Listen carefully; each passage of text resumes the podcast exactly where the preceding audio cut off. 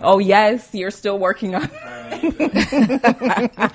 he said he's gonna live his life on not daylight savings time. He's gonna live it on regular time now. Oh. I am so done with you. he hates that. How, regular how is that going to work, Reddy? I don't understand. He's doing it. I'm trying. That is too funny. for Only ready. Only ready. Okay, so welcome to such a pretty podcast. Ooh. episode five. Right? we here, we in here. My guest today is Malicia. I love your name. Let oh me my tell you that. Thank I you so absolutely much. love your name. Like, I don't think you understand. I'm like, Malicia. It'd be like, who is that? That shit is sexy as fuck. Right? Because then when you someone says like, you know, what's your name? It's like Malaysia. Yeah. They're like, Right? what? Doesn't that sound good? They're like, oh my God. Really? I've never heard that before. It's so good. No, beautiful name. First time I met you, I, I thought that exactly. I was like, okay, bitch, you better. That's right. Thank you. And Malicia is a part of a show on Vibe 105 called The Plug. Yes, it is. It's a hip hop show. Uh, it's me, uh, DJ Big Jax, Bozak, and we have our intern Young Dez. And we play like current, old school Canadian hip hop, and we talk about stuff too. You know what I mean? Okay, so there's a talking portion as well on the we show. talk, we talk too. Sometimes Okay. too much, but we talk. No, talking is good because I found like a lot of um, urban radio they don't do much talking. Right. And I feel though the thing about vibe, I think people expect just the DJ at Yeah. that particular time during the, the evening. So it's like sometimes when you're talking, you get a call like, yo, run the Where's the music? I know. I, you're like one DJ, we are chat so far. I remember we had, we had two interviews in one show and people were literally upset. Really? They were calling, complaining, like they just wanted to hear the music. I guess because you can't really hear certain stuff on other radio shows Mm. Yeah. what we hear on our show. I'm not even bragging. I'm just It's telling real. you the truth. You It's know real. okay, so people look for you for the plug, the music plug. Yes, the hip hop plug. Yes, and you have like for me, like I love hip hop, but you have like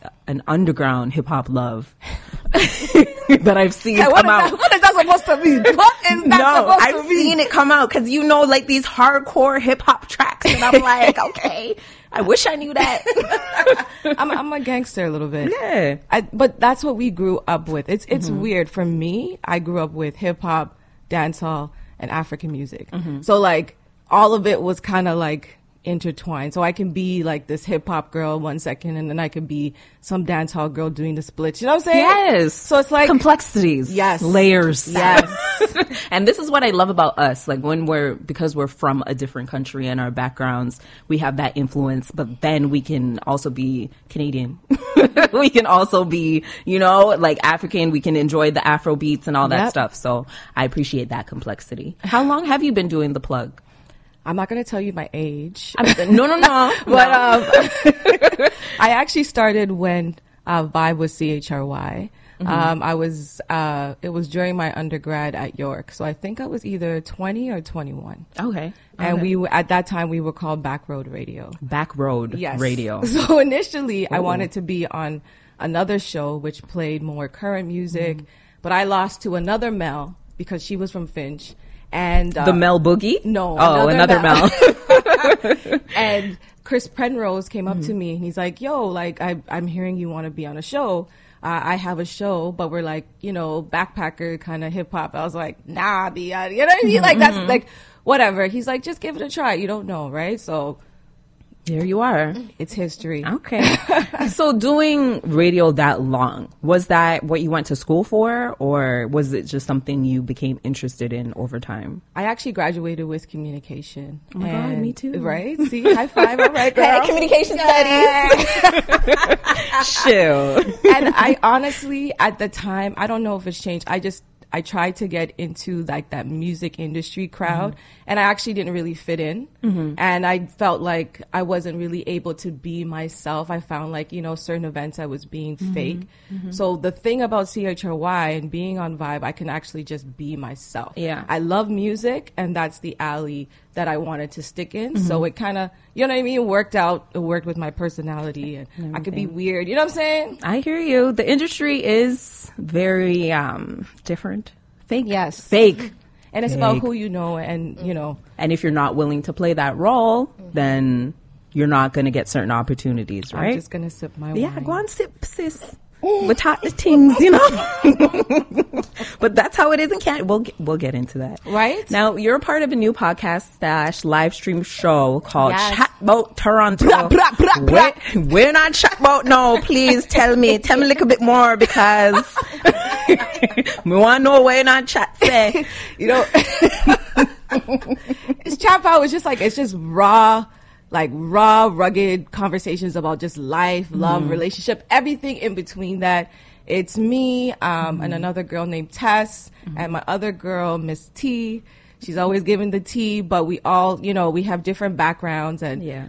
we're pretty straight to the point, pretty raw. You're gonna hear pum pum. You're gonna hear, you know what I mean, you're gonna hear those type of things in the conversation. So we just wanted to bring a different dialogue Yeah. of how black women are perceived, you know, in general. Like I Mm-hmm. find sometimes we're not really able to be ourselves, and there's still like that other side that people need to see too. So we thought that that would be a good idea. so when do we? Can we see it? Can we tune into it? Because it's a live stream, right? It's live, but we save it on. Um, we are we're stepping up. Give us some time here. Oh, honestly, like this is all work in progress here. Like people always, and that's the thing. People always see the final product Yes. and don't realize where you're coming from. It's baby steps to get They to where you want to be, honey. They so don't. There's no don't shame in that. So Mm-hmm. they, you can watch it on Instagram. Um, from Instagram, you can click on the link, and there's a, the Facebook Lives. All of them are. Mm-hmm. So all of them are on there. Like this week, we talked about guests had like questions to ask us. Mm-hmm. So it was interesting, like asking us if we were friend, whoever been friend zoned, Okay. and you explained We your all, situation. we've all been friend zoned. Friend zones in my life. I'm I'm friend zoned to every single buddy. Man, I know. Yep, just call me the friend zone Mel. I can't That that nigga. That's that's who I That's am. Mel right there. well, I'm sure you be friend zoning people too. So mm, I don't yeah. know. Yes, you do. Every woman friend zones a bunch of guys. They don't realize it, but yeah. You know what it, I think? You know what the problem is? Is it technically friend zone if that person doesn't have emotional intelligence and they can't Recognize? recognize that I'm not interested in you? So if you keep on trying and I'm friend zoning you, Mm-hmm. maybe there's no attraction. Why wouldn't you catch the hint? But no, no, no. Men love the chase, right? So they're not taking you seriously that you're not interested. They're hearing, I haven't done enough to get your attention. So you're not interested right now. so that's not a personal problem. That's a personal problem. That has nothing to do with you. Yes. So if, I guess I have friend zoned Mm-hmm. people, but it's just like, Yeah. But I, I haven't been on a date in a long time, so I don't even know. You need to tell me. I mean, if you're upfront and telling them that, hey, this is not popping, this is not going to happen, I do appreciate you as a friend, then they shouldn't be trying to go beyond that, right? Right, but if you just stated earlier, if that person thinks that you actually are the one, will they be willing to give up? Is what the problem. But the thing is, sometimes you just have to let them go because they obviously cannot be your friend, right? At that point. Right? That's So, true. That's true. that's what I think. But do you feel that sometimes we as women like friend zone people that we shouldn't friend zone? Yes, all the time. But what do you think? It, I I have my own uh, reasoning, but what do you think? I think we as women have this ideal and this idea of a man, a life that we want. And it takes us a minute to get over these things that we've created in our heads since we were younger. And going through life and experiences, you somehow get to a point where you're just like, shit, man. Maybe I need to give this shit up. Maybe I should fucking change this shit because it's not working out. So the fact that a lot of women don't recognize that maybe the things that I've been focused on Right. haven't been working out for me Right. and I need to change those things, then you get to the light and you get to people that more correspond with or vibrate with you, I guess. Yes, The vibration. yeah. a good type of energy. a good type of energy and they work towards you. But we have we have these ideas, these fairy tales. And I personally think the problem is with us Mm-hmm. as women, we have this list, this set list of the things that we think Mm-hmm. Yes. in our minds that what's going to be that good guy. Mm-hmm. And we don't know how to shift other positive attributes and put that part of our Yes. list if it doesn't fit. So I think that sometimes we have this list of this. I'm Mm-hmm. not saying you're not supposed to have any standards, but that list kind of deters you from actually.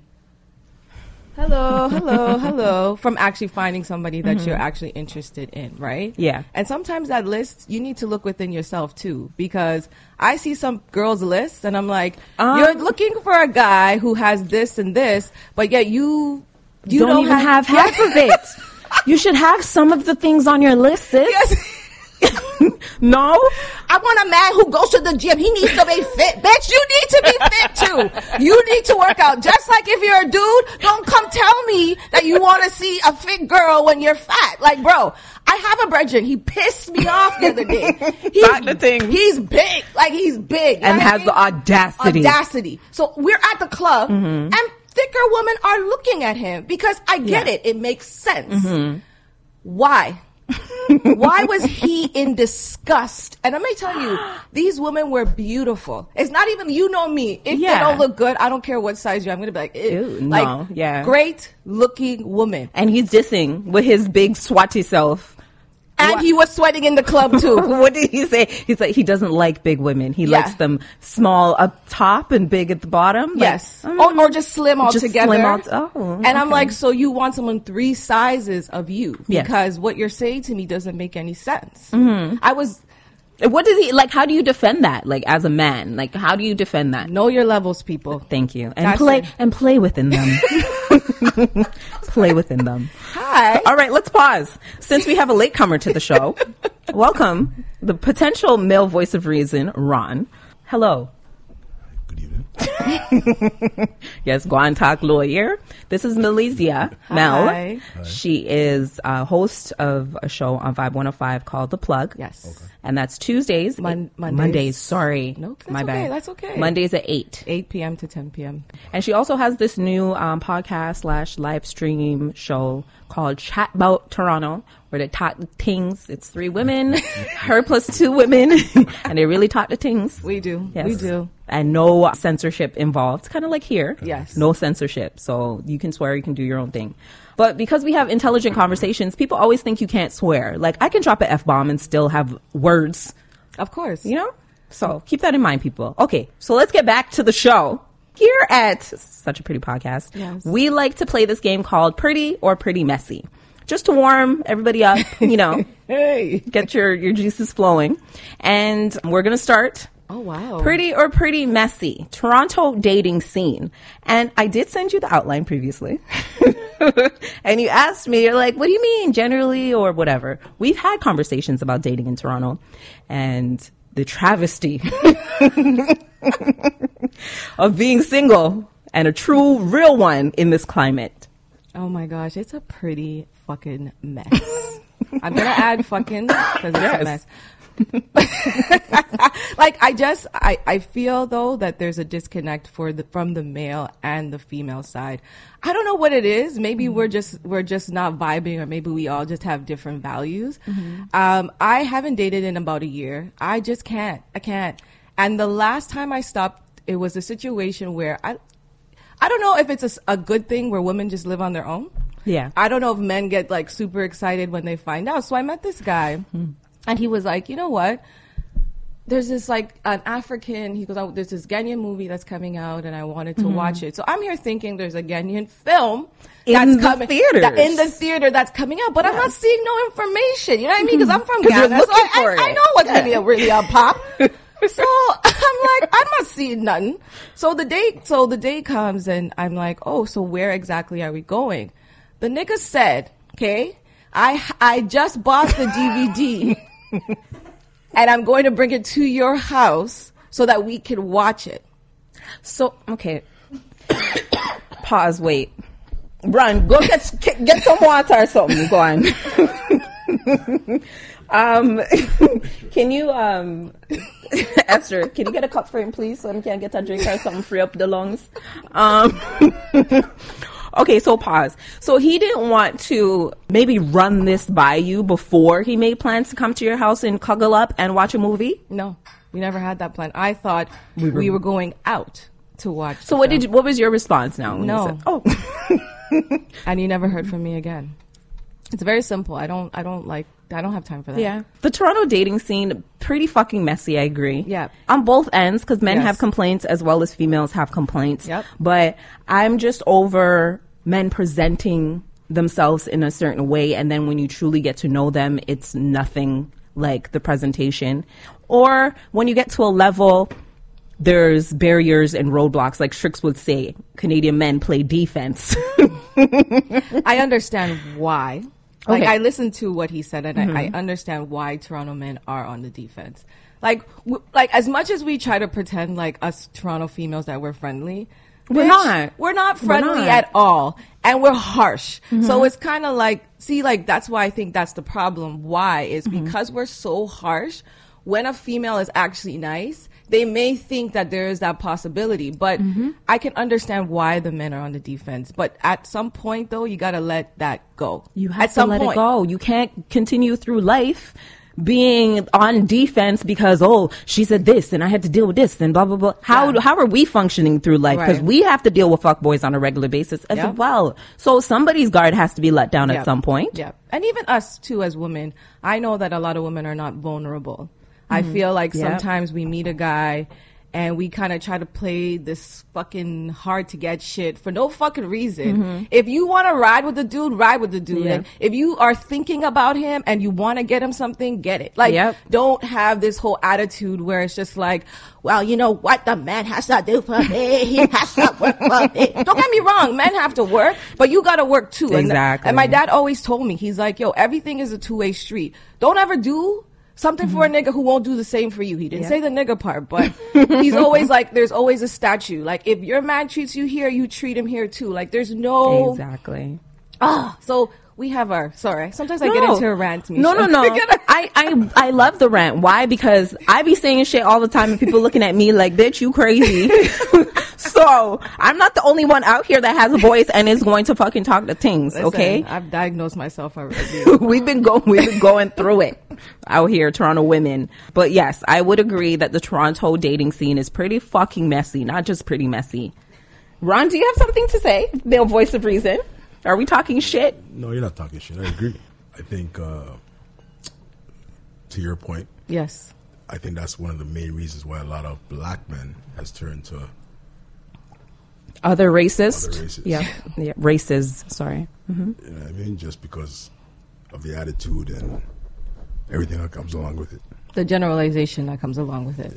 Yeah, because that whole There's a lot of it. Yeah, so men, you're trying to say is that men would go to that because they don't want to seep through the attitude of women mm-hmm. before they find the right one. Is that what you're? Well, not just that. If they've been through it a few times, unfortunately, if it's been always that way, then it's like when you get to another race, it's it's it could be refreshing.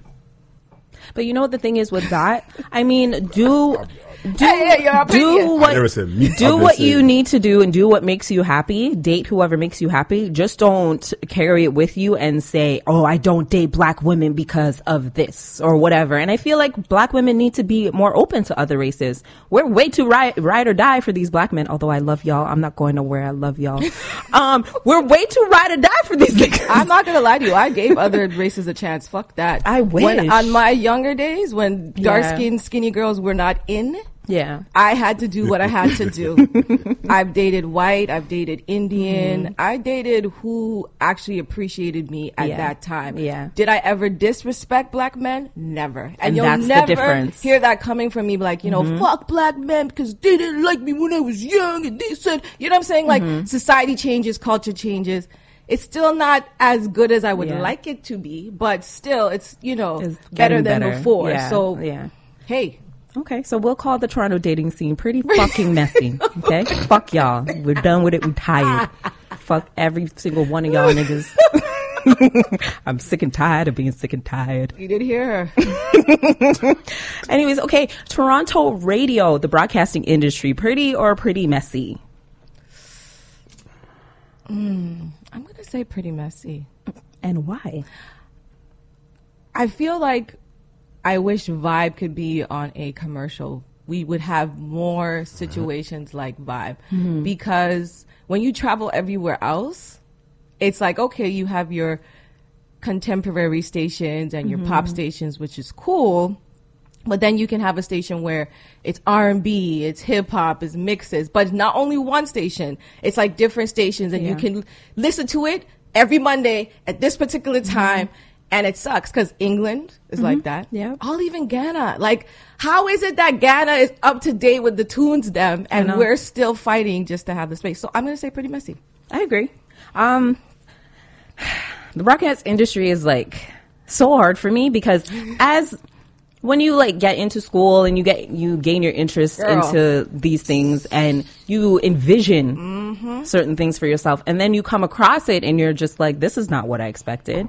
Um, there's not many opportunities for people of color in broadcasting, period. And the opportunities that we do have are stations like Vibe, which doesn't have very much um, reception in Yep. the GTA. So you're not getting heard on that level. Then you have there's really three stations, Flow. three three urban stations. You have the Flow, you have the G98.7s.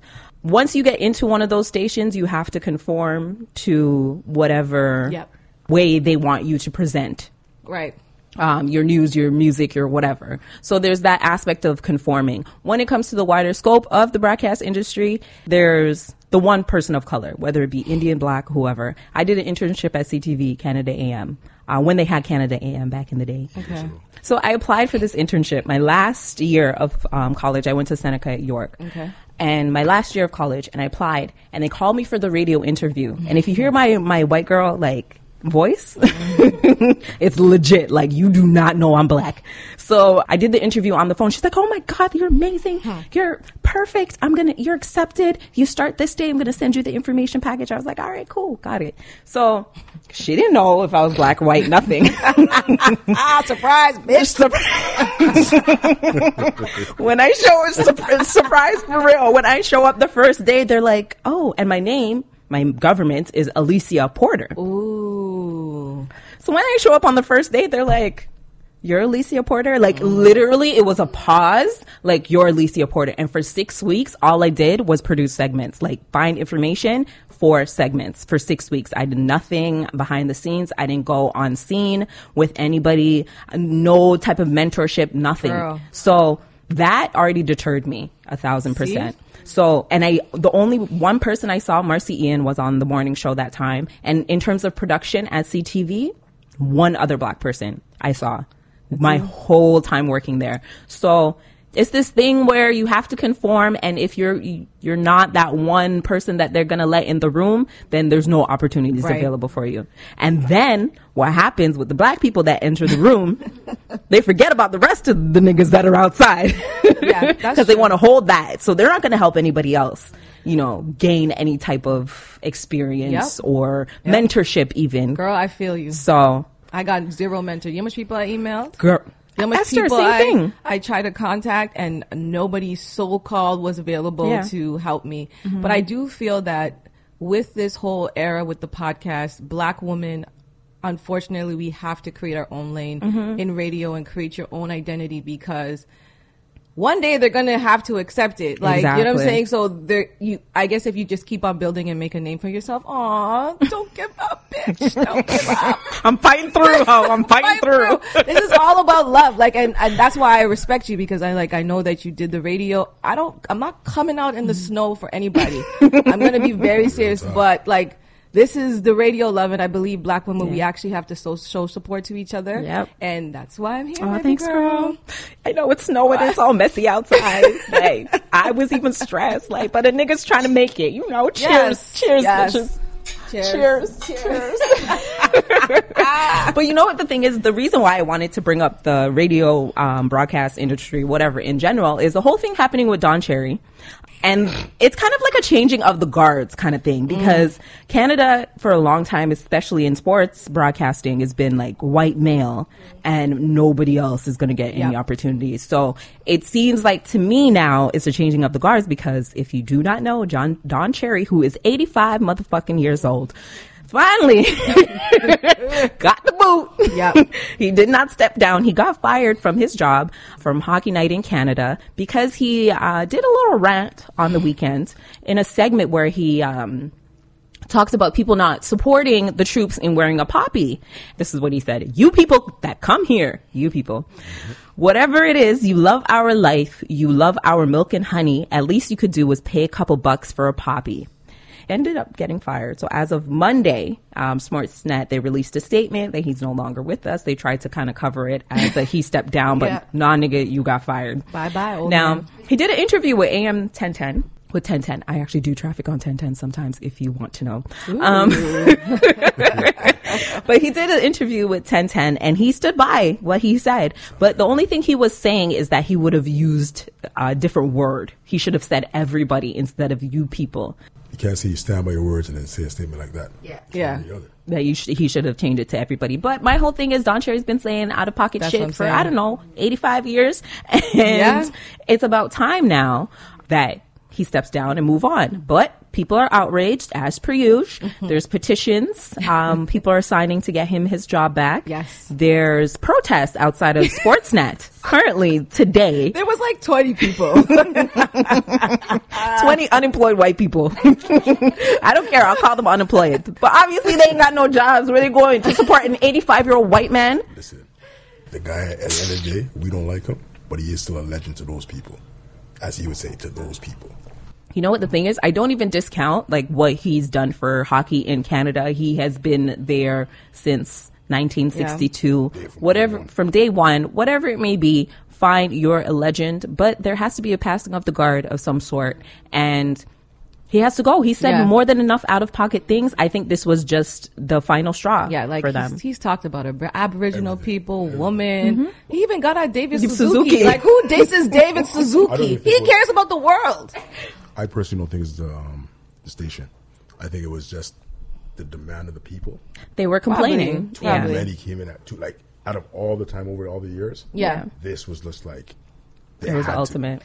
Ultimate. But you know what really kind of disturbed me more than Don Cherry actually saying what he said? Mm-hmm. It was the host, Ron, that was kind of just like not correcting him, Yeah. stopping, like Yeah. just Well, nodding nodding his, his head. head. He was right. his And head. then even after the fact, had the nerve to say something after the fact, like Yeah, the following day. I know. The following Right. day, he Gone released too. a statement, and it's just like you're there saying, but that's what he's been doing for however long. Every time he goes on one of these rants, the co-host is sitting, the guy's Yeah. sitting there like, mm-hmm, uh-huh. Yep. and then what? You want to say something after? Exactly. Like your the moment is past. But that's how racism keeps on getting, just like, Yep. you know, it keeps on going because you have that family member who's in your home who's speaking these type of things Mm-hmm. and nobody's correcting them. Well, that coming like the equivalent to uh, the whole Donald Trump and uh, what was the other guy's name when they're on the bus, and he said, "Grab by the pussy." Oh, um, the Bush. No, no, that- What's his that- name?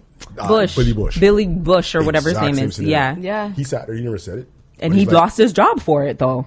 So when yeah, Donald Trump was going on this ramp of, you know, you just grab him by the pussy and you'll get him. Whatever. exactly. It's hilarious. Out of pocket and hilarious. But yeah, he sat there and said nothing as the journalist and he lost his job. He lost his career actually for that. But he's a rich kid. His last name is Bush. He'll be fine. Um, it's true. different bullshit. But No, he's part of the Bushes. I'm sure. Yeah. no, Yeah. George W. Yes. No, Okay. Look it up. Is he something that's, uh, You can look it up. Somebody can look it up. I'm telling you, he's a part, he's part of the bushes.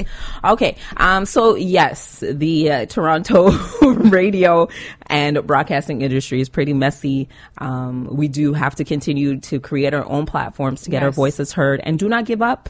I have something more on that later on. Moving on. So I like to talk about things that are like messy.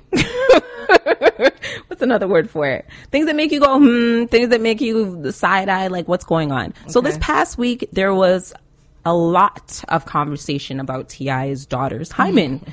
and T.I. is the one that brought up his, his daughter's hymen. So if you don't know anything about what happened in the past week, T.I., he's come under fire for revealing that he takes his 18 year old daughter to the gynecologist every year to have her hymen examined to ensure it's still intact.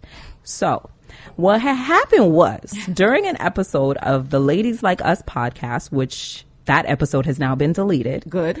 And the famous rapper, actor, and current judge on the Netflix series Ryth- Rhythm and Flow, he was asked about his parenting skills and the sex education that he gives his six children. So T.I. responded that he's had talk about sex with his daughters and even accompanies his eldest daughter, Deyjah Harris, to the gynecologist for an annual exam. He said, and I quote, we have yearly trips to the gynecologist to check her hymen. Yes, I go with her. He says his daughter's gynecologist already explained to him that a woman's hymen can be broken in other ways outside of sexual activity. Exactly. So he says, and I quote, so they come and they say to me, well, I just want you to know that there's other ways besides sex than that hymen can be broken, like bike riding, athletics, horseback riding, any sort of activity, the hymen is not there. So not to be deterred, he says, "Look, doc, she don't ha- she don't ride no horses. She don't ride no bike. She don't play no sports. Just check the hymen, please, and give me back my results expeditiously." Okay, so I listened to that segment of the podcast, and the conversation was done very jokingly, and I feel like because the hosts were laughing at how how outrageous this was, the things that he did.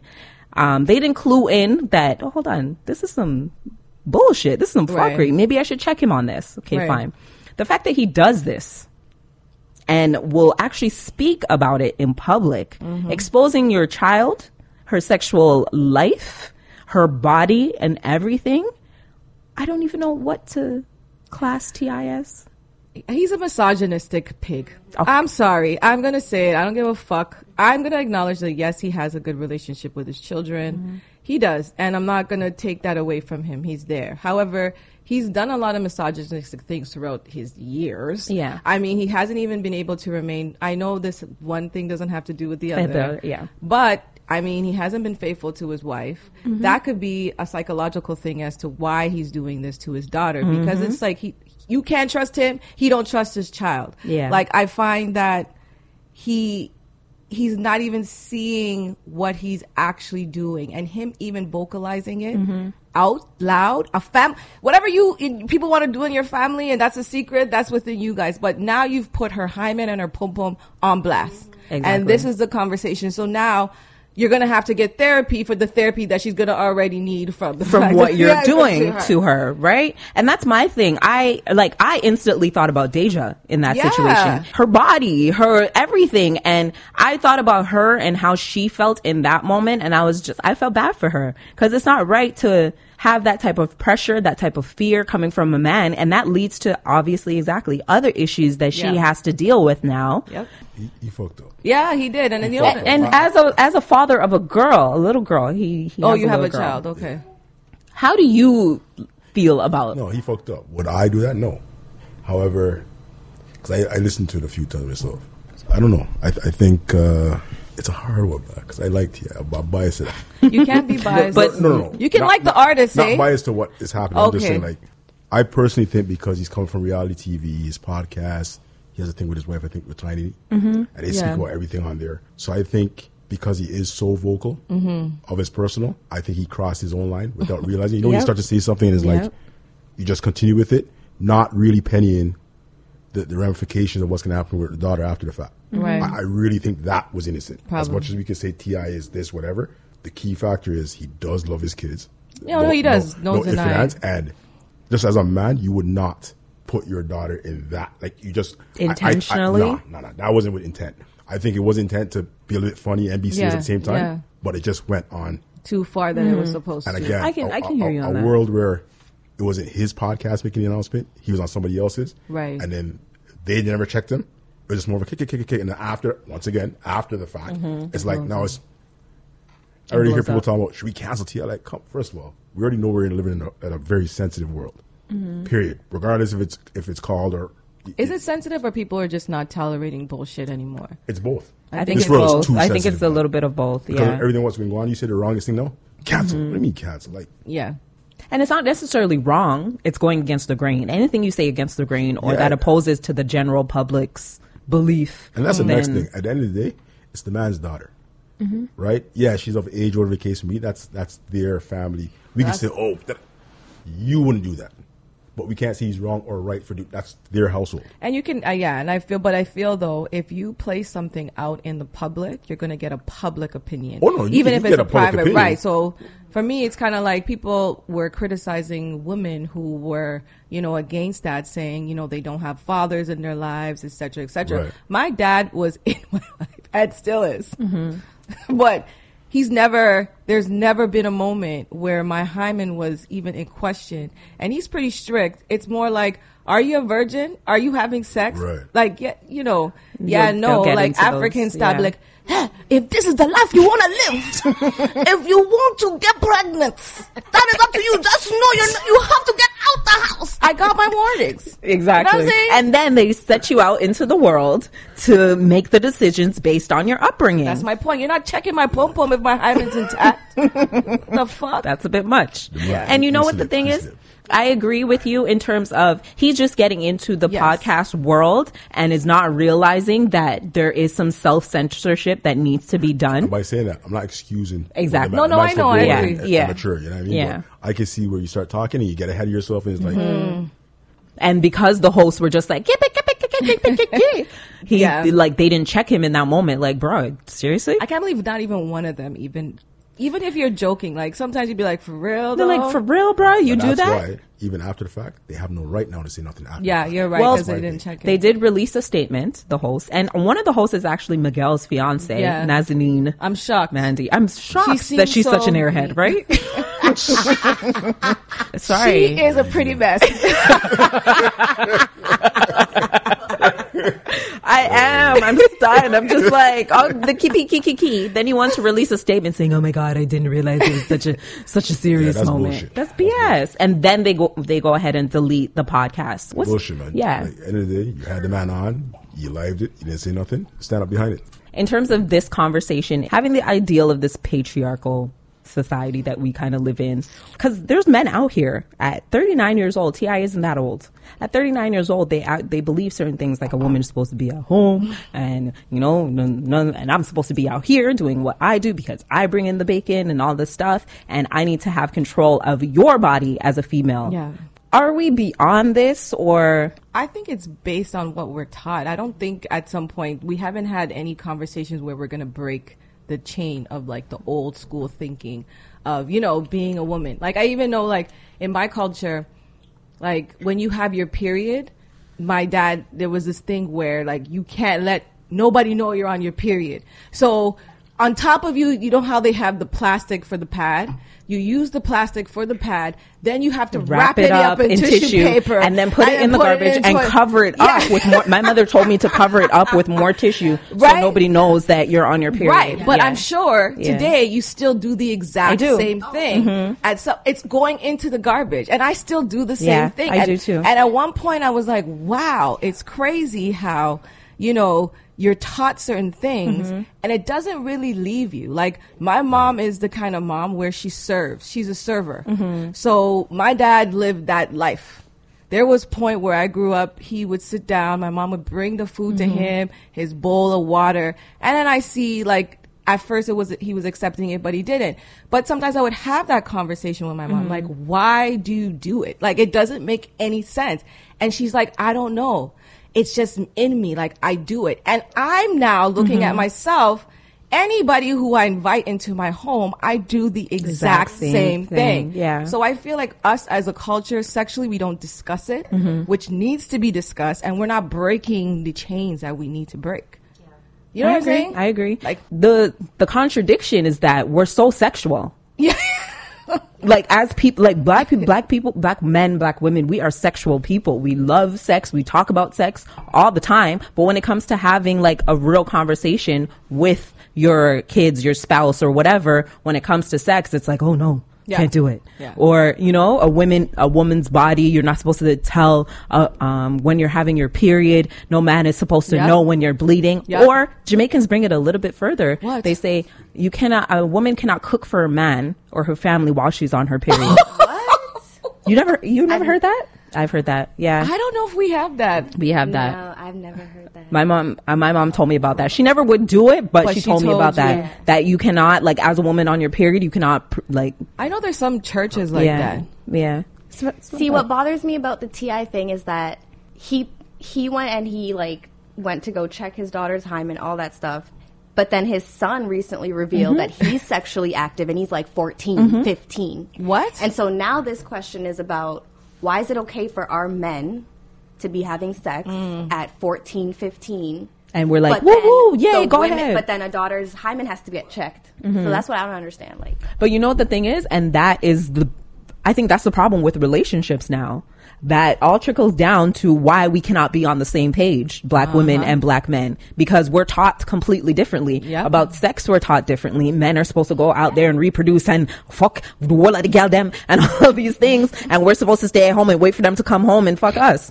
And we're It's true. it's true. It's true. we're the, like when it's our turn, we're supposed to be like, all right, bro, come, we're ready. Yeah. So, and we're taught, we're taught as women to wait at home for them, cook their meals, and make sure that we're good girls and keep our legs closed Yeah. for the one man where I get get with born every mm-hmm. day. So it's like we need to break those chains. And But we're how? not saying for women to be promiscuous Yeah. or, you know, open up your legs to everybody, but you can't have one upbringing and story for one and a completely different for others and wonder why we cannot come together. Right. And if you really think about it, how did you learn about sex? Like who who taught you? One thing about my mother, Angela Holmes, as soon as I, even before that, as soon as I got my period, I got my Right. period at like 11 years old. Oh, wow. Like turning 12. 11, That why the women back home look they look ripe too young. Yes, because them stop flow early.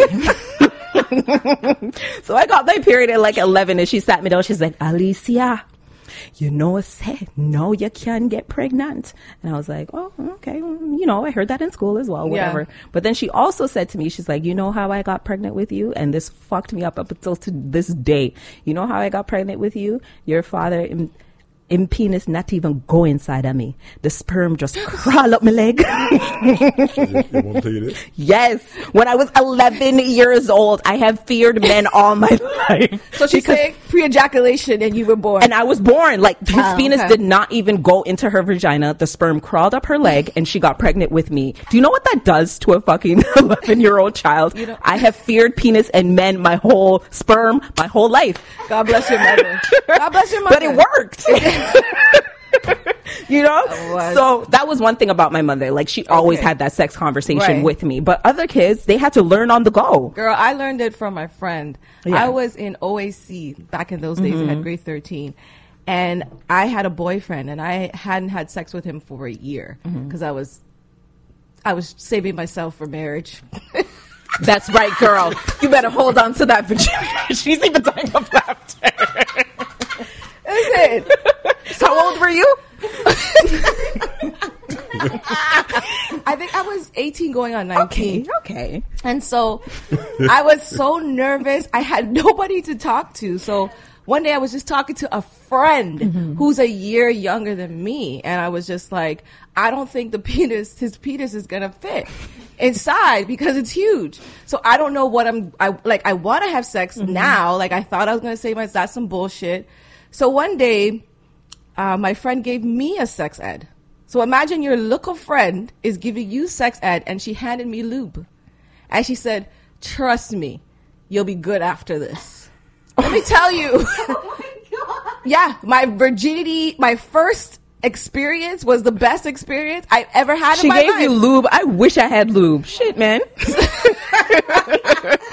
it was torture my first time. Girl, it went the way the big penis was, was swoop, right in there, right in there.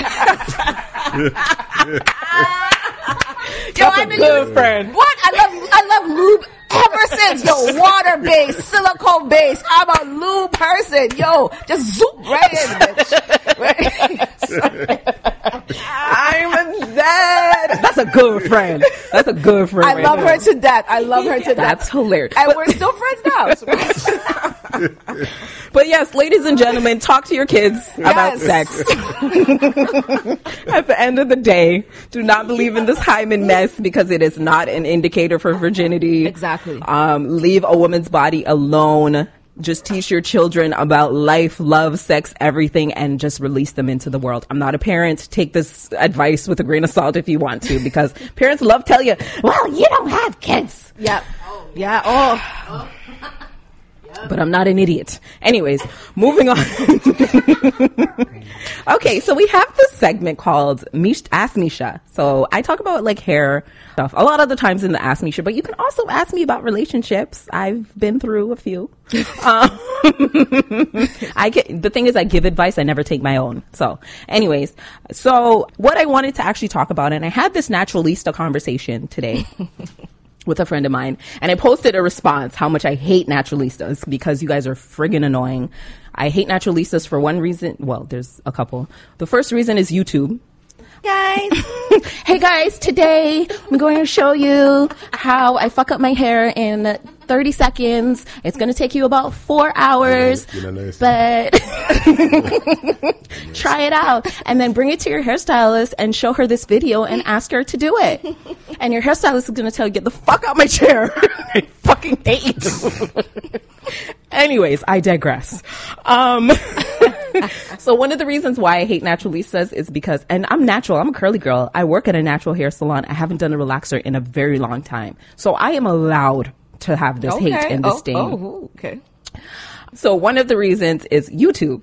YouTube has all these people that have never done hair before in their life and they only know their own hair and want to give advice to other people Yep. about hair. Yep. So we need to get over that. Do not bring any YouTube video or any YouTube naturalista that said this about whatever. Just don't bring them any YouTube videos. I used to get that all the time where people are bringing me like pictures from YouTube. Wait, wait, wait, wait, wait. You are telling me Mm-hmm. somebody wants a style and then they come to you with a YouTube video instead of just describing the style that they want? They'll come with YouTube videos. Any of those YouTubers that do natural styles, um, they're asked about certain products. And my problem with it is that everybody and their mama's mama's mama, they have a no, they do. Everybody has a curly hair line of some sort. So it's hard to sift through the mess. So people are always asking me, "Oh, what do you think about this? What do you think?" I'm like, "I don't know, nigga. Like, fuck." the problem is people see this and they think their hair can do it. Okay. So 4C thinks they could do 2C or whatever. Even throw that shit out. Them four C's, them four A's, w- three B's, whatever it is. Everybody, every curly girl has at least two or three different textures in their head. So what is going to work for this 3C might not work for your 3C. So we need to get rid of this chart. Oh. I never learned curly hair on a chart. How did you learn it?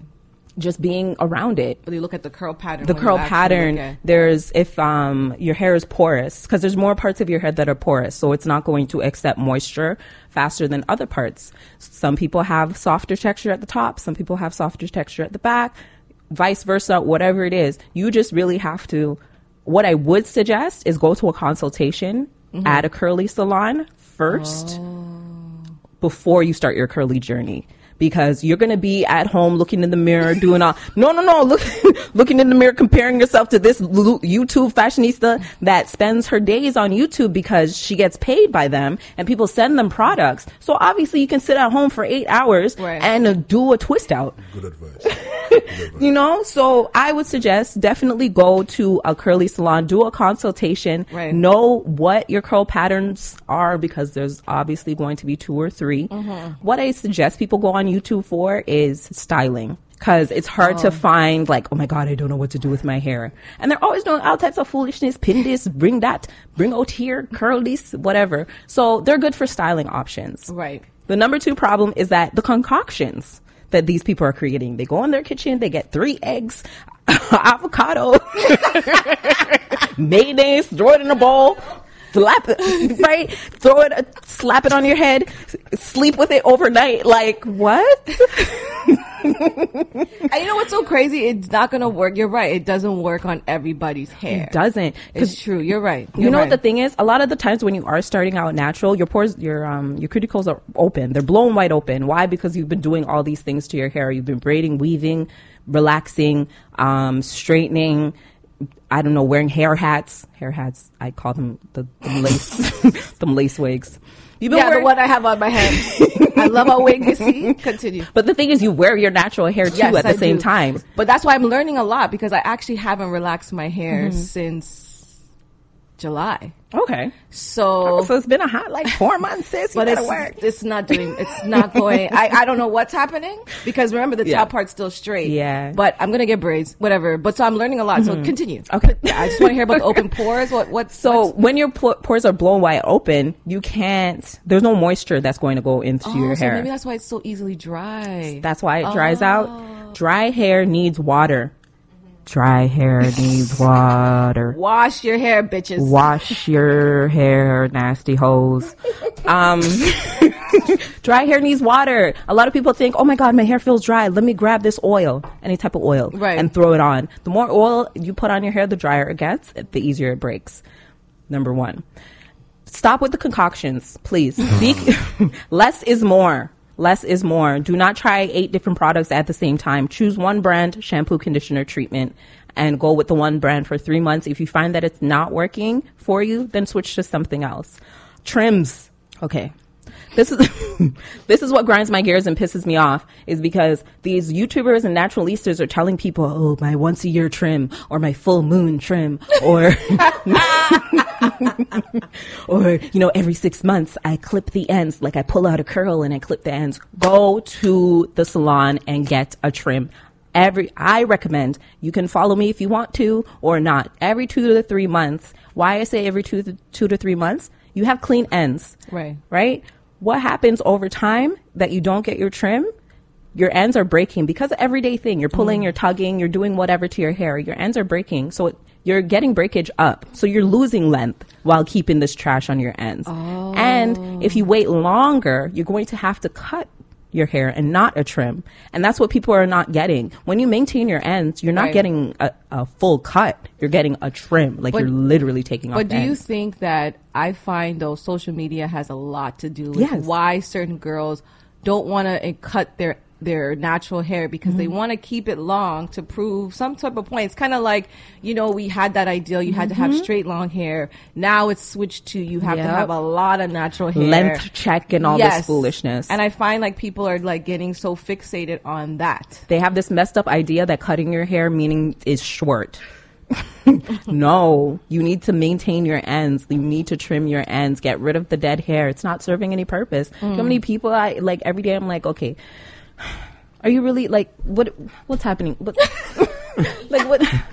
But what are you holding on to? Right. Because the thing is, like, you're holding on to these straggly ends, and what are you doing? You're braiding it up and putting a wig on. So it's not even like you're wearing your hair or you have your hair out. When it's out, when you wash it and shampoo it, and you look at it in the mirror, do your length check, then Right. you blow dry it, braid it up, and put your wig back on. Like, what's the I just want the haters to know that under this hair, I got hair. Like, you know what I mean? I want people to know I'm not bald. You know what I'm saying? It's not good hair. And when I say good hair, people get al- always upset. There's good hair. If you run your ha- your hands, so pull out like a, a good amount. If you run your hands along the strands of your hair, like a nice, like a dime size strand, and you run your hands along your the shaft of your hair. Once you hit a hiccup, and it's not smooth anymore, cut that shit. Get rid of it. It's not serving any pro- purpose. Ah. Let go and let God. I'm learning a lot, but I'm a short hair person, so it doesn't matter to me if I go bald. If you do choose to grow your hair and become a naturalista, I why can't I be a naturalista with low fade? You can. Oh, okay. Yeah, yeah, yeah. No, no, no. I'm not like I'm not a hater on. I'll show you. I'm, I'll show you my hairstyle later. I'm here for the thing is like I'm not even and three the reason why I can't stand a naturalista is because if you have a relaxer if you want to use your cream cat ooh, girl what what do you, why are you still doing that that's a white man that's been telling you to do uh, okay sis you've been woke two minutes back up off me you don't even drink water, bitch. Thank you, you. don't even drink water. You're talking about me relaxing my hair. You're telling start me. with uh, hydrating Yo, yourself. that gripe that pisses me off. you. Mm-hmm. That's one thing that pisses me off. And then they'll talk about like fibroids and this. There is no actual clinical Yeah. study that has actually proven that it's all assumption at this point. Exactly. And most of the women who I know right now who have fibroids, they all have natural hair. So what are you telling me? I had relaxer, I've had color, Yeah, yeah. and you, you- if you do it safely and right, That's the thing. It's abuse. People are functioning and using these things based on abuse. You've gone to stylists that have no idea what they're doing with relaxer. They have no idea what they're doing with color. So you're going to have a bad experience. You're going to get burnt. Your scalp's going to come Yes. right the fuck off.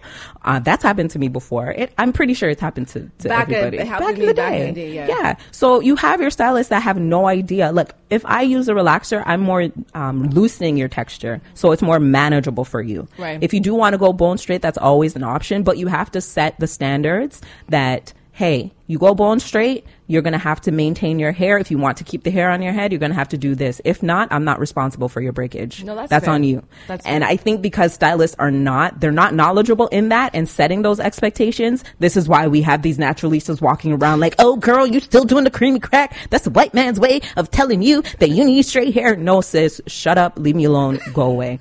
And, and I'm a naturalista, so I can talk as much shit as I can. Can I say too about naturalista since it's been like since Yeah. August? Um, I don't know if you can. well, it's not yet, right? I- little- maybe after the two six months. months. I'll give you six Okay, months. okay. Then you can claim naturalista status. not yet, sis. Not yet. you almost there. You almost. You got a little buckshots in the back. It's Yeah, all yeah, it's there. It's there. I feel it. As long as you can feel the beady beads in the back. Yeah, yeah, you good. And sometimes I twist it a little Yeah, bit. twist it up just a little bit. You know, get going. Then you good. You almost there. but yes, what I would recommend if you are choosing to become natural, please visit a curly hair salon, get a consultation or two, because not everybody knows everything. Um, make sure your trims are every two to three months. Have a regimen for yourself. If you have any further questions, you can always ask me, because I seem to know a lot about curly hair now. You're, you're, you're really good. I'm going to be messaging you a lot once this happens. ask me.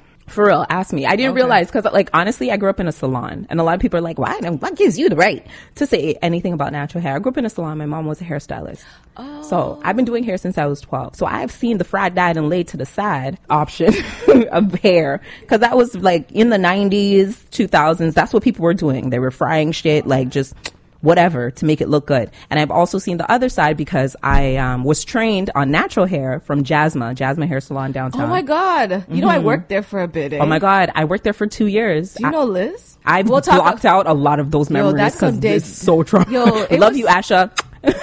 I do. I love Asha. Honestly, Asha.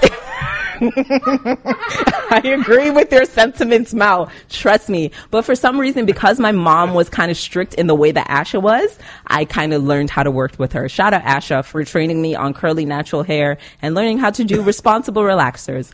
We got to move on. This world is small, huh? So small. I used to say, do you want some freshly squeezed Squeezed orange juice? Do you know the orange juice is fre- freshly squeezed? what were the treats? And the bis- that cookie biscuit biscotti, the biscotti with, Anyway, with your I was tea. like, fuck this it's shit, a bougie, a bougie black salon. I used to love Jasmine, but anyways, I, yeah, mm, girl, I know everybody, everybody in Toronto has those sentiments. Okay, moving on. Let's do a little bit about Misha's tea. What upsets me about this in this world is that nobody asks the people, the delegation, the black delegation, the white, de- any delegation whatsoever, who do you think is the, who, who, who, who do you think is the sexiest man alive? Like, were there ballots sent out for this? Because People Magazine just released their sexiest man alive cover and, um, I always have a like a quick witted nickname. I have nothing for just John Legend is the sexiest man alive, guys. You know what? You know what's, what? What's, the problem? I kind of like the fact. I know this is gonna sound weird. I kind of like they picked He a is guy sexy. who isn't your typical uh, societies based Mm-hmm. on what is determined as being handsome, tall, strong. Mm-hmm. You know, delicious, want to lick you every moment. Some women actually do like cute, short, little man. Like, you know what I mean? Like, so, like, it's nice that they're actually using non-stereo a mm-hmm. non-stereotypical man because obviously everyone's gonna automatically say Idris and whatever. But it I gives mean, the other men. right because he's lives. also personality too, mm-hmm. besides his looks. That's that's clearly what's what's driven. No, but I mean, and that's not a bad thing. I'm just saying, like you said, you know, the typical body only. I'm not gonna lie, I laughed too. But I, like, I laughed, I laughed, I laughed. But then I looked at it at a deeper level, and I was like, uh, yeah. Okay, His wife was even laughing. His wife. I'm not here for the typical man either. But my whole thing is this whole people people's sexiest man alive thing. They've gotten it wrong a lot of times. I suppose there's women that are attracted to him that find him sexy, his nerdiness or whatever. Yeah. So he had this to say about him um, being Shit, the sexiest man alive Okay, go hear. For 2019. he said, I was excited, but I was a little scared at the same time because it's a lot of pressure. He's 40 years old. Um, he's also a, a coach on The Voice. And he told people everyone's going to be picking me apart to see if I'm sexy enough to hold this title. And I'm also following Idris Elba, which is not fair and it's not nice to me. Okay, not every, there's only one Idris, and I asked for two. Oh, God. there's there's go to Ghana. There's Idris. It's all over. Idris is yo. Even the homeless men sometimes really good. will What? trick you into thinking. One time I seen this homeless man on the freaking on the highway. You know, man had bare muscles, naked, running. I was like, fuck. Just pick him up, clean him up, dust him off, lickle. Yo, all even my dad's farmers, bro. There's the the sweat like just drips. glistening down there. okay, we need to go to Ghana, girl. You need to find me Idris. Then we'll pick him up, clean him off, dust him off, bring him to Canada, teach him English like a little bit. And then once he finds out how to use the buses, the, the transit, him gone. Anyways, I have a wife at home. Anyways, not everybody's an Idris. Okay. Let's say that. But I was a little bit taken aback by this announcement. But congratulations, sexiest man alive for 2019, John Legend. You have worked, you earned your position. Ron is looking at me. Light skin. It's a light skin thing. Yeah, you guys have been losing a little I bit. It's okay. I know. We used to have it back in the day. You did, unfortunately, but that time. But listen, that whole that whole cover, that whole title, Mm-hmm. that's political. Yeah, for sure. When you think about the, the, the status right now of the whole Trump and whatnot, Mm-hmm. everybody knows how John feels about Trump and all that stuff. So to put him out there on, it wasn't just for Yeah. the fact that he's being sexy. That's a political move. Yeah, agreed. Agreed. Okay, so our favorite light skin, as we're talking about light skin brothers, is he our favorite light skin? I He's don't mine, no Drake's. If this, if this is about Drake, no Drake slander here. No Drake slander. Well, there's some slight slander, and it's not us, but the people at this Flog Gnaw festival. Is that what it's called? Camp Flog Gnaw. They're saying that he got booed or whatever. So apparently, it was God's plan to have Drake appear as the headliner for this past weekend's Camp Flog Gnaw. It is called Flog Gnaw mm-hmm. Festival, but the eclectic delegation did not approve. For those who are unfamiliar with Camp Flog Gnaw, it's an annual music festival and carnival curated by Tyler the Creator. So we, we already know the level of weirdo eclecticness that this crowd brings. So it started in 2012 and it was first called OFWGKT. And what is that, you ask? Odd Future Wolfgang Killed Them All Carnival. I can see it. But that was a bit much, so we changed it to Camp Flog Gnaw.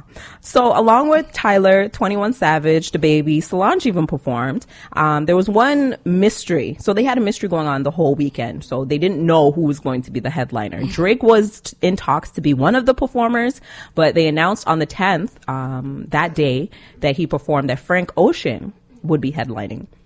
That was assumption. Nothing was ever confirmed. Nothing was ever confirmed, but there was an assumption that was Frank Ocean. Now Sunday evening came and audience the audience was looking for the blonde bombshell that is Frank Ocean. And Drake comes out to perform and he gets booed. So and I quote as he's on stage walking up and down in his feelings as he always is. I'm here for you tonight. If you want me to keep going, I'll keep going. Drake exclaimed to the crowd and the audience kept screaming Frank and no to Drake. So, but there was one Reddit user that actually wrote what went down. So it was more of a miscommunication kind of thing. And I could see how this happened. So this person said, so Drake comes and does his thing. The crowd fucking loves it, even though the possibility of Frank is becoming dimmer and dimmer. He mentions that he was told to only do a couple of songs for us. Okay, our hopes are up once again at a possible Frank. He asks the crowd, do y'all want me to perform more? We say yes, and he raps a couple more songs. The issue is he keeps insisting that him continuing to perform is up to us, and he makes it clear he's not supposed to perform anymore. He and Tyler gave hints that more people are to come. So once Drake again asks for the fourth time if we want him to keep going, 30 to 40% of the audience says no. nobody booed, nobody kicked him out. Understand that Uzi and ASAP Rocky only performed two songs. We were under the impression that every artist was only given two songs allowed to perform as there are a feast of artists and possibly Frank coming out. I don't know. I guess the reception wasn't Right. warm enough for him. Right. So he kept touching base. That's crazy when you're on top. Mm-hmm. And I think he should have just started from the beginning and said, yo, I'm the headliner, bitch. Love it or leave it. And this is what you're going to get. There's Exactly. gonna, like, I feel like it's true. Him constantly asking them, hey, Do you want me to keep more? going? Mm-hmm. No, like, stop feeding your ego. Give them what they want. And, but at the end of the day, though, the people who were booing, because I'm a Drake fan, and I guess maybe he just felt he wasn't comfortable with that type of crowd. Mm-hmm. But I feel like if you're as big as him, you should be able to adjust. Not everybody's gonna love you, so you're gonna have to find a way as an entertainer to, you know what I mean, break Mm-hmm. that mold a little bit. And I'm a Drake fan. I agree, but when you're when you're not accustomed to something, Yep. like he has never gotten that. Mm-hmm. That's true. He did. He did back in the day. But like on Now- the Drake, on that. like Yeah, Yeah, over not- ten. he's years, never yeah. gotten a Never lukewarm. That. Yeah. But I, I would I would um commend him on how he responded to it. He handled like a G. That asking three four times temperature checking. Mm-hmm. You're sitting in front of how much how much thousand people were There there? was a lot. Yeah. It it was Temperature checking. um where the Dodgers play in LA, so it was a lot of couple people, like like, twenty thousand people. Yeah. Yeah, there's a lot Oh. Dodgers, yeah, yeah, Yeah, yeah. there's a It's probably like 50, Yeah. 50,000. That's Yeah, a lot I of people. so I don't I don't wrong him. You don't wrong him. I think he temperature handled it. checking. I had, he I handled it like a had G. well. Yeah. He knew going out bef- But- before going out that wasn't his crowd. He But knew I that. knew, uh, but I know, even though sometimes you don't show people your personal reaction, and Drake Mm-hmm. is pretty good at that. But I know in my heart that was bunning him Yo. in his chest because that would bun me too. No one can tell me, Drake. You're booing me, bitch. You're lucky you have me on this stage. I'm doing a nigga a, favor, and you're gonna come and boo me. I would be my chest the way my chest would be buttoned. I want to just punch everybody in the crowd. Forget that. Forget them. I'm out of here. Fuck y'all. Good for him. I, true. I love Drake. That's the light skin though. That's the light skin. You know, he handled things a little bit, a little bit calmer. I don't. Right? be- I, I don't know. I don't believe in that light skin, dark skin personality. Because most of the light skin either. guys have anger management, Management issues. because It's of so that true. whole idea It's that so you true. guys. a few years back, yeah, I can see Jake really pissed off, still handled like a G. No, I don't think that phased him. I think I think he knew going out to that crowd, chances would be a weird crowd. That's not his crowd at all. I hear you. Well, Tyler apologized. That was a screamed. respect thing and a, and Yeah. a check. Yeah. you know I mean? He did. He came out. Tyler came out and made a comment saying he was disappointed in his fans for booing or whatever it may be and whatever. Drake also posted on his social media, trolling everybody. He posted a picture and with the caption, plot twist, just signed a 10 year residency at Camp Flog Gnaw. Sorry kids. See you every single year till you're 30. I'm rich, bitch. You know what I'm saying? Factual. Anyways, moving on. Are you guys here for a Salt-N-Pepa biopic? You know what? Is it that one with the three light skinned girls? Because that doesn't look like Salt-N-Pepa. That looks like three light skinned girls being playing a role. Is that what it is? Um, I did see that. But I, I would be here for. Didn't they already have one about them already? No. Okay. Did they? No. I just don't want Lifetime to touch. You know what the thing is? I said that about Lifetime too because they fucked up a whole bunch of biopics and really pissed me off a lot of the times because they did Britney Spears wrong, they did Aaliyah wrong, mm-hmm. they did TLC wrong, mm-hmm. and TLC was involved in that one, which was I don't. But according to Variety, Salt-N-Pepa biopic is on the way. The person writing it is Abdul Williams, and they wrote the New Edition story. Did you watch the New I'm Edition down, story? I'm down for that. I don't do biopics, but down for okay. that. Okay. Right? good. I heard If- it was good. Yes. If you see the new edition story, I'm here for the writer. Guess who's that. directing? Mario Van Peebles. Okay. I love me some Mario Van Peebles. Also, Queen Latifah is executive producing, and it is an authorized biopic. Cause so guess what? We can actually hear the music. Oh, so it's not be people lip, lip singing. It, it won't be lip singing. It won't be the fake version of anything. It'll be the real, actual versions that we're seeing. So Lifetime is in the process of producing that. I think based on the people involved, I'm interested in hearing more. Yeah. Right? You got Mario Van Peebles, Queen Latifah. Those people are not really Yeah. jumping on. And the Yeah, yeah, two, um, the salt and the Pepa are involved. Spinderella, Spinderella. They're on the outs. they done kick Spinderella out the group. Seriously? Always be, yeah, she's not part But, of they, them. but for years they've been They've been back and forth with Spinderella, but yeah, sh- they done kicked her out. Poor thing. But I'm pretty sure she's spinning somewhere. yeah, she, gets has- jobs. She's, she's, she's no, no, not she's, poor. she's, she's, no, no, she's busy. yeah, she's- yeah. But in terms of that, busy. that project, mm-hmm. she, they have to involve her. right? They have to. Like, Yeah. She I was would the think middle of them so. from day one. They have to. I don't. No, she came a little bit later. Nah, she No. advertised later. No, no, no, no, no. She came a little bit later. Remember Push It? She wasn't back there. It was the guy, the producer guy that was DJing back Push there. It? In Push It. Spinderella was on Look Push It. video. I thought it was a guy in the back that was spinning. The guy may have been spinning, but she was there. Okay. I'll look into that. Now, Salt-N-Pepa, the biopic, will air in uh, 2020. So we don't know what month, but we know it's coming next year.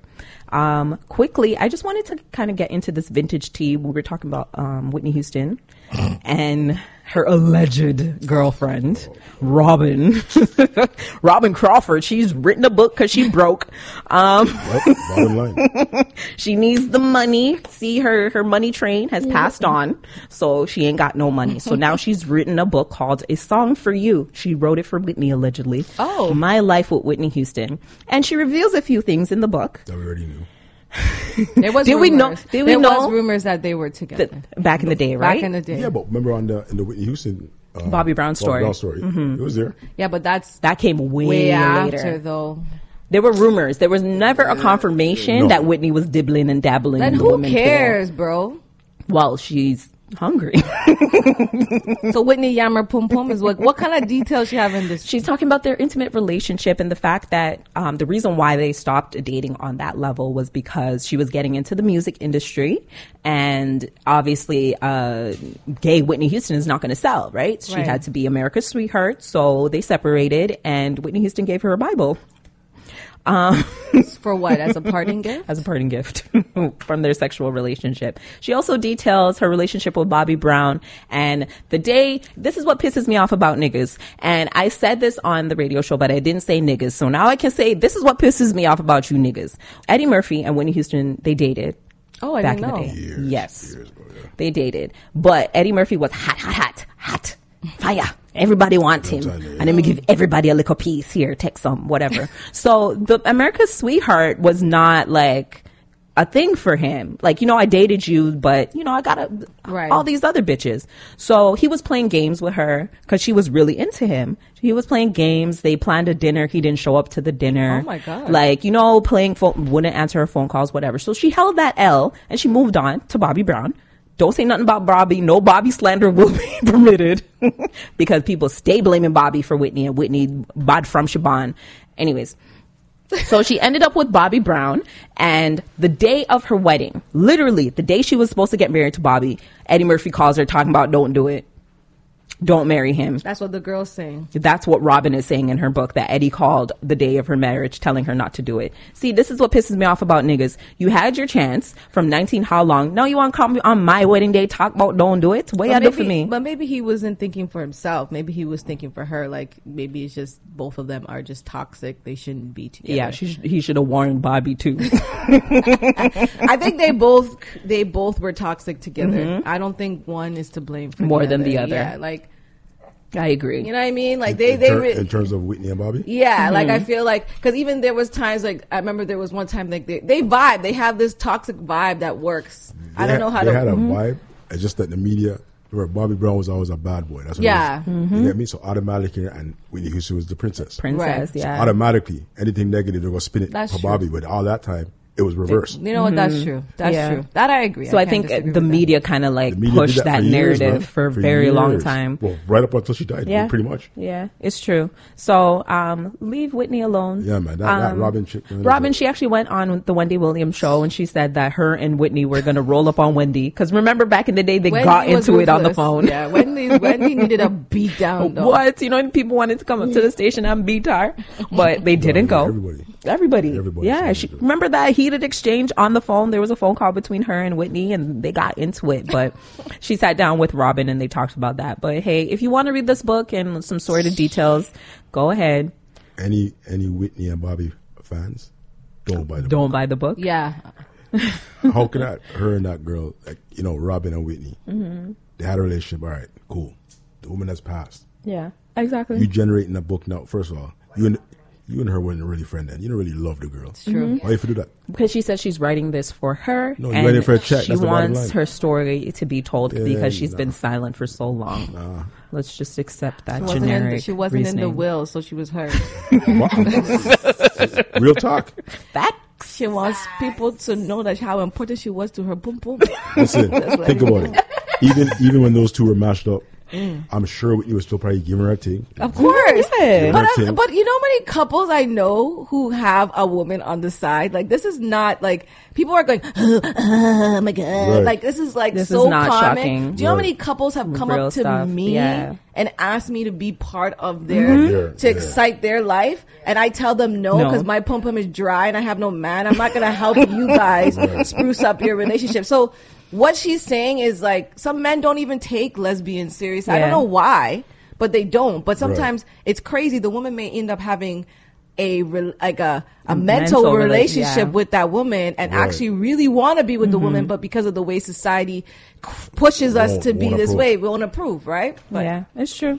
Well, the book is there. I, I Yeah, don't Robin, if you want to read. Anyways, okay, guys, we're gonna wrap up now. Do you have anything that you want to promote? I know Mel, you have a few things on the go. Oh my gosh. So plug. We're the plug, hip hop, your best hip hop, new, old, Canadian, whatever you want to hear. That's on Vibe 105.5 every Monday, 8 to 10. Then you have my girls on Chatbout. Uh, you can follow us at Chatbout Toronto on Instagram, and we're every two weeks. So our next episode will be November the 24th.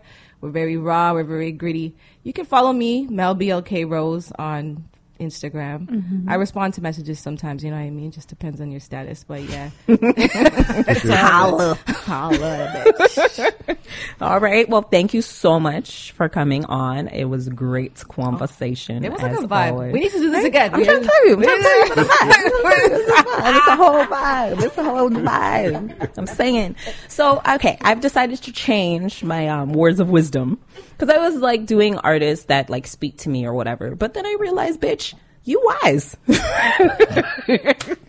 so you can give these people some words of wisdom. So Teach thi- them. Right. So this is coming from me. I wanted to actually go back to the um, Toronto broadcast industry conversation. Okay. And I had this conversation with somebody a couple days ago when it happened, and it got into like a heated exchange because I was explaining how the broadcast industry is in Canada. Because when you're living in it and like you finally get an opportunity, paid. work in the industry you're like okay like i've been working so long and i put in all this work life took me on a different journey at the same time and i'm finally like the vision is finally happening and i'm taking certain steps to have that happen. You're explaining this the climate in Canada as a black female journalist. It's different. Mm-hmm. And it's difficult. It's not going to be an easy ro- road. It's not going to be a straight path. So I was explaining this to this person and they're like, maybe you should change your career. And I was like, Wow. So because you don't fit the mold, fuck it. Just fuck let it. it go.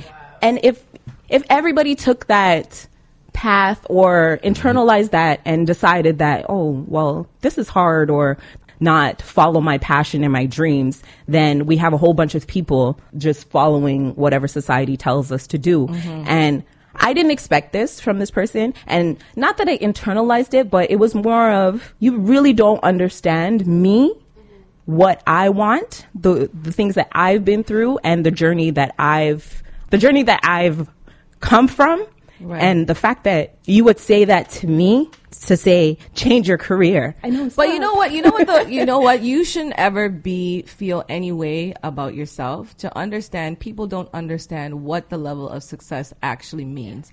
There are so many people in on this planet that are living based on fear, and based on what society determines what is success. So just because you have a regular full time job and you're doing what you love on the side, just know you're 10, 20 million thousand ahead of other people who just go to work and go home. Mm-hmm. And to actually put in that effort and that time outside of your work, and you're really thorough, nigga. Like, I don't listen. I've been doing radio since I was 21. We talk about the show maybe like 30 minutes before. Sometimes we don't even know who the host is coming. I got I got a full it- itinerary.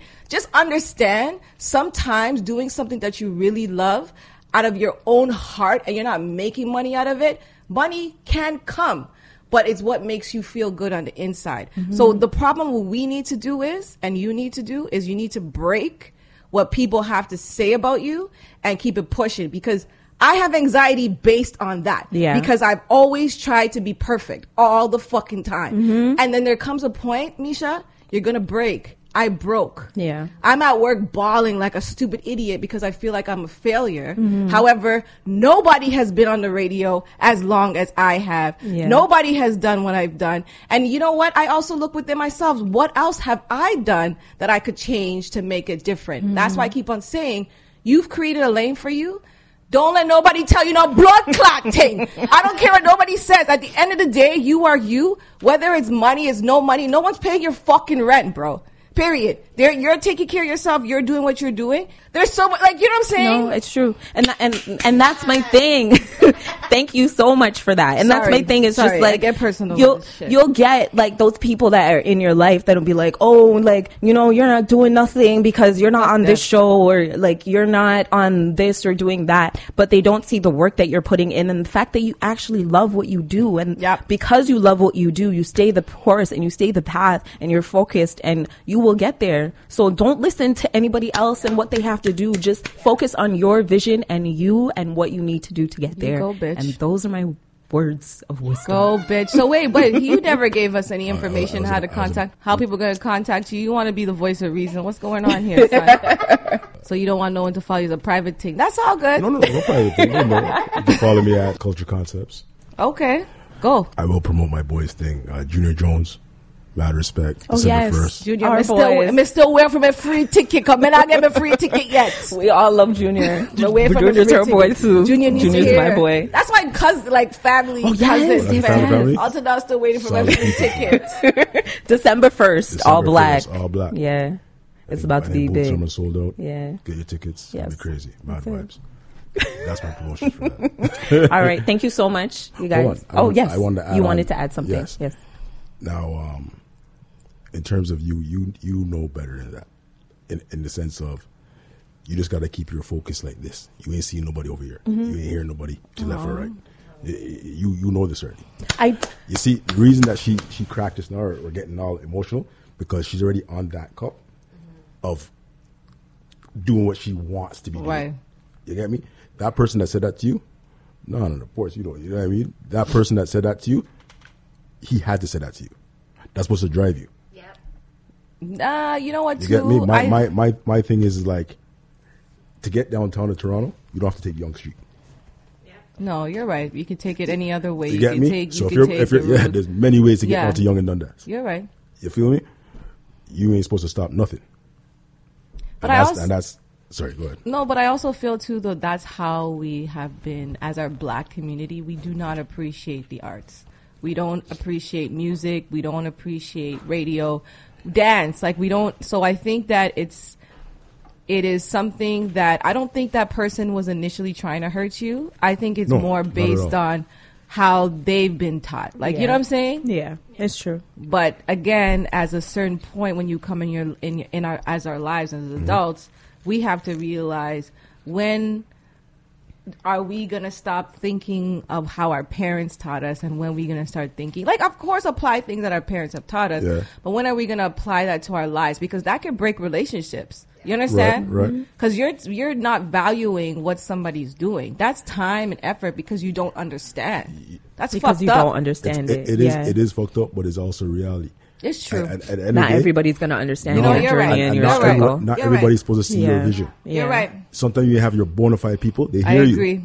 I agree. but they don't They see don't what see you it. see. Yeah. You know what? That's hundred percent true. You get what I'm true. saying? It's not after now when you bust now, and all of a sudden, fuck, you're gonna get two people, and then people are like, oh fuck, she actually did it. Mm-hmm. Right. Tho- That's not your people's, and your people like, yo, this is what you're talking about all the time. No, you're Yeah. right. And you know what? You're right because I hosted my first party on Halloween and nobody has ever asked me to host a party. Mm-hmm. I've been fucking with the dudes I work with on the radio show for Right. since I was 21. And no one has ever said, so I don't even know what it's like to actually go outside and break outside of my actual mode. Right. To this young girl who Yeah. I just fuck with, like I see her, we we just bonded, right? Right. And one day she was trying to invite me to a party, and she's like, "You know what? Better yet, bitch, can you host it?" And I'm here thinking, I'm not valuable enough. I'm not mm-hmm. good enough. I'm not gonna mm-hmm. do a good job because I don't believe in myself because no one believes Yeah. in what you actually do. People think it's play play. Yeah. And Yeah. when I actually went up there and I went onto the stage, and even after the party, people were like, yo, you're wicked. Holy shit. And you know, till this day, I still don't actually fully believe what mm-hmm. people actually Right. came to me and To told say. me. Right. So it's just like, Yeah. It's also to our programming of how mm-hmm. we've been programmed too as children as to why somebody like that would affect what you're saying. Yeah. You know what I'm yeah. saying? Yeah. But, you Oh, know, guys, thank you so much. I truly appreciate it. tea I was do. hot. This tea was and I, I got a little bit emotional. Yeah, okay. I didn't mean to, but y'all just look at me in my eye and shit, and I just, We you know, have I to. start. We but have thank you so much for for being here. I truly love you and appreciate you, Mel. Cheers. Yes. Cheers, guys. Yes. Thank you, Ron. Yes, Ron. Love you guys. All right, and that's the tea. Mom.